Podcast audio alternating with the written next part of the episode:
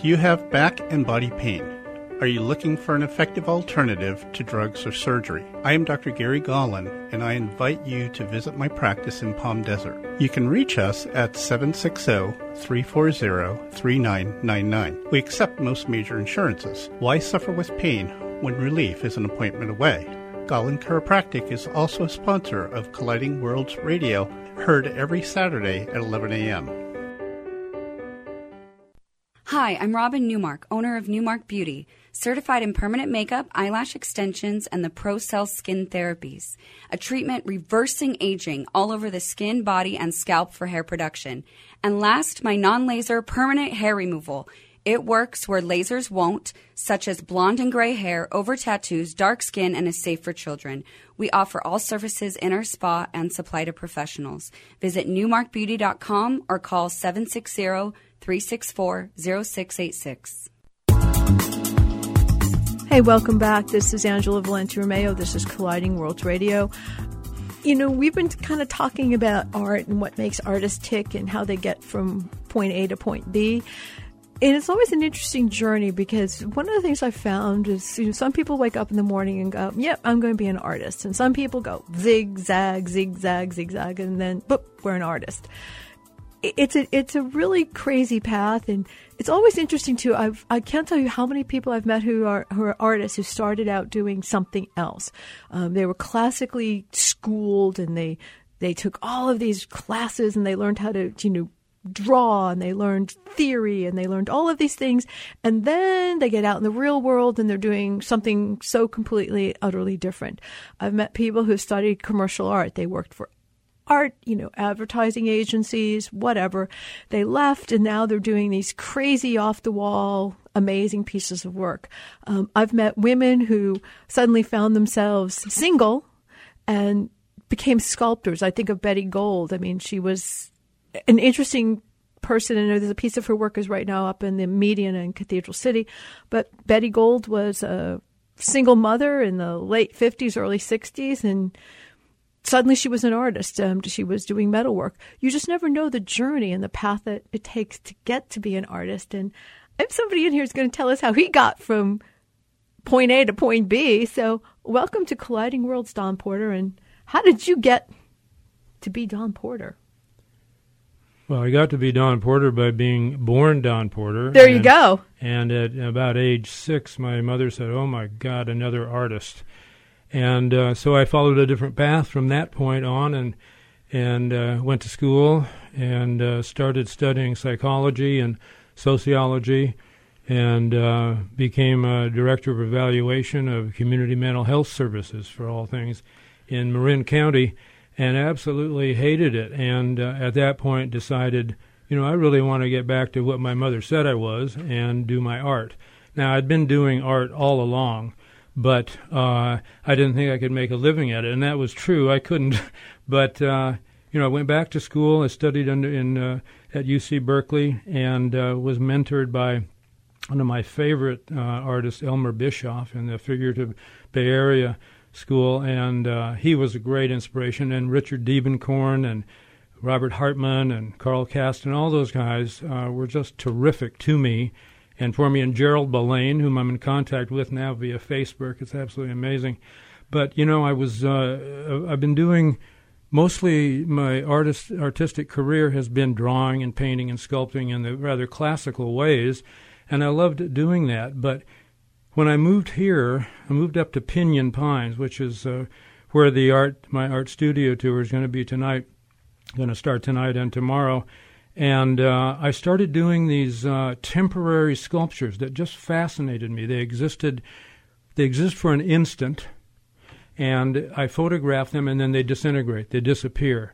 And I'm thinking to myself, you know, this is uh, kind of perfect for this time in my life because I'm consciously aware of how fleeting everything is. Everything is temporary. And, and, and I, as I've said prior, and those of you who have actually listened to me a while and have spent any time with me know I say the same thing. Um, what happens is art captures a moment, captures a second in time. It, it, it's a moment that's gone. And it's hard for people to understand that, but that's what art is, is it's capturing that that exact time. It's like kind of like a what is that? There's a, the ephemeral fly. It lives and dies in less than 24 hours. It's the imago. It's the mayfly. That's exactly what it is. And they have such a short span. And this is what I'm what I'm getting at in my art now. We are all so ephemeral. We don't realize it when we're young. But as we get older, and believe me, you will too, when you get older, you'll realize this is too short. Time's a wasting. So the concept of, of uh, wabi sabi appealed to me. I read about it uh, and realized that that's what I was doing. Oh my God. And this is kind of a, a throwback to the tea ceremony from Japan, uh, where the reverence for the temporary, the ephemeral, where they watch things disintegrate with great joy and reverence. And I realized that that's what I was doing in my sculpture. And they, they, that the fact that they disappear, though, wasn't quite in keeping with the true wabi sabi spirit. So I'm calling my sculptures that exist for an instant radical wabi sabi. The true practitioners of wabi sabi would say, that's not really wabi sabi. So, okay, they got a point. But the radical wabi sabi is captivates me because of the temporary nature of every breath that we take, and that's what I try to capture. And what's important is that you're the artist. I always was. The, the, I, I have my um, my former spouse's brother is a Krishna, and I've been to weddings and ceremonies where they create these gorgeous gorgeous pieces of artwork on the ground, these mosaics. And at the end of the ceremony, someone takes a stick and draws right through it and destroys it.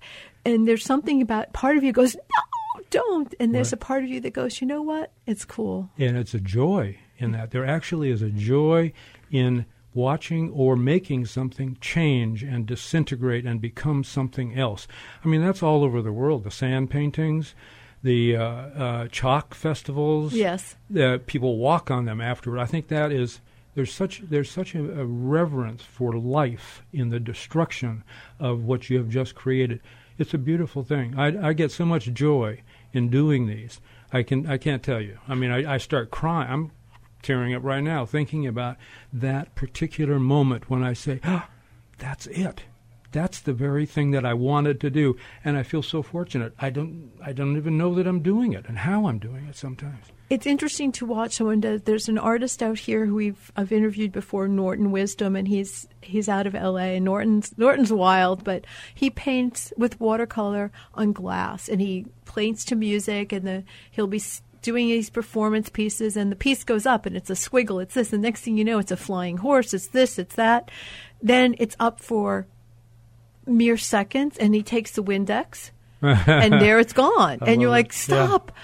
But there's that creation, destruction, creation, destruction. I mean, that's life. It is.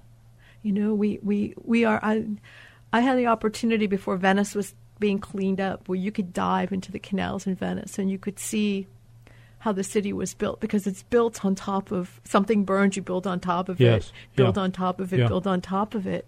There's something about that. Which is kind of a metaphor for we all beg, borrow, steal from something that was gone before. Exactly. And that's what we're all doing as artists. You know, we want to be original, and I think you know my concept. Oh boy, is radical wabi sabi. It's new. Well, I'm telling you that I'm kidding myself. It's not new. It's it might be sort of new, but it's building on the previous. One of the things that's cool about art is that we, you're right. We all borrow from what came before us. We're inspired by something. We take it, we twist it, we make it our own, and that's what gives it a unique style to it. I mean, we're not the first person to paint a circle. We're certainly not going to be the last, but I will be the only person who's going to paint my circle this way.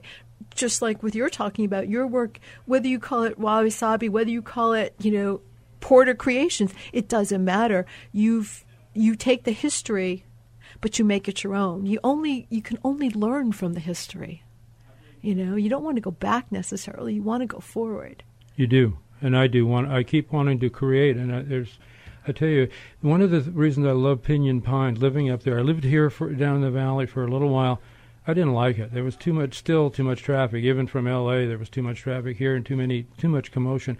Up there, the isolation allows me to give the time to create these things and to actually ponder about them. I walk around amongst the cactus and think, what a beautiful place this is. It happens to be 10 to 15 degrees cooler, which makes it nice. Which too. makes it just a wonderful place to be. it's like paradise up there.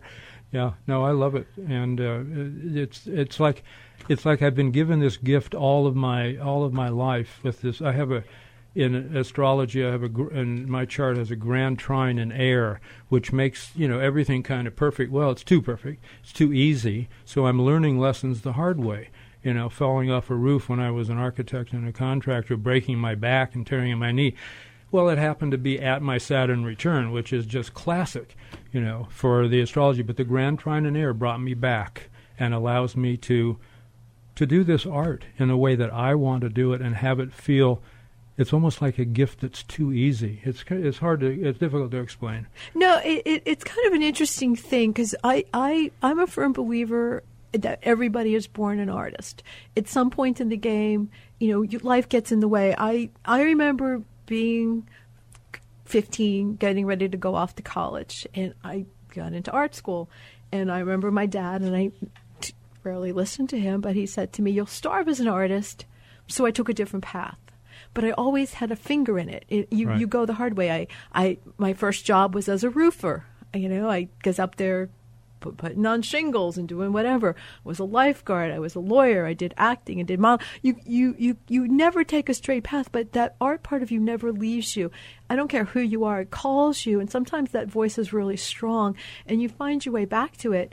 Um, and I remember, you know, one day I was tired of practicing law. I was got to do something else, and so it's like now is my time now is my time to, to pursue my art. And right. it's it's kind of like a weird revelation, but it, it's a very Zen like feeling when it happens. Isn't it? I think it's so true. That is so true.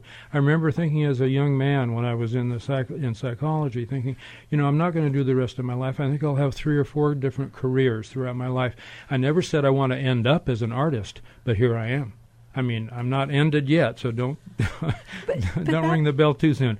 But you know, this is how this is what I want to do for the rest of my life. I look at I look at where we all are, and we're not tied like our grandparents were. Our grandparents got out of school, took a job, and they stayed with that job most of the time till the day they died. They they were lifers in a company.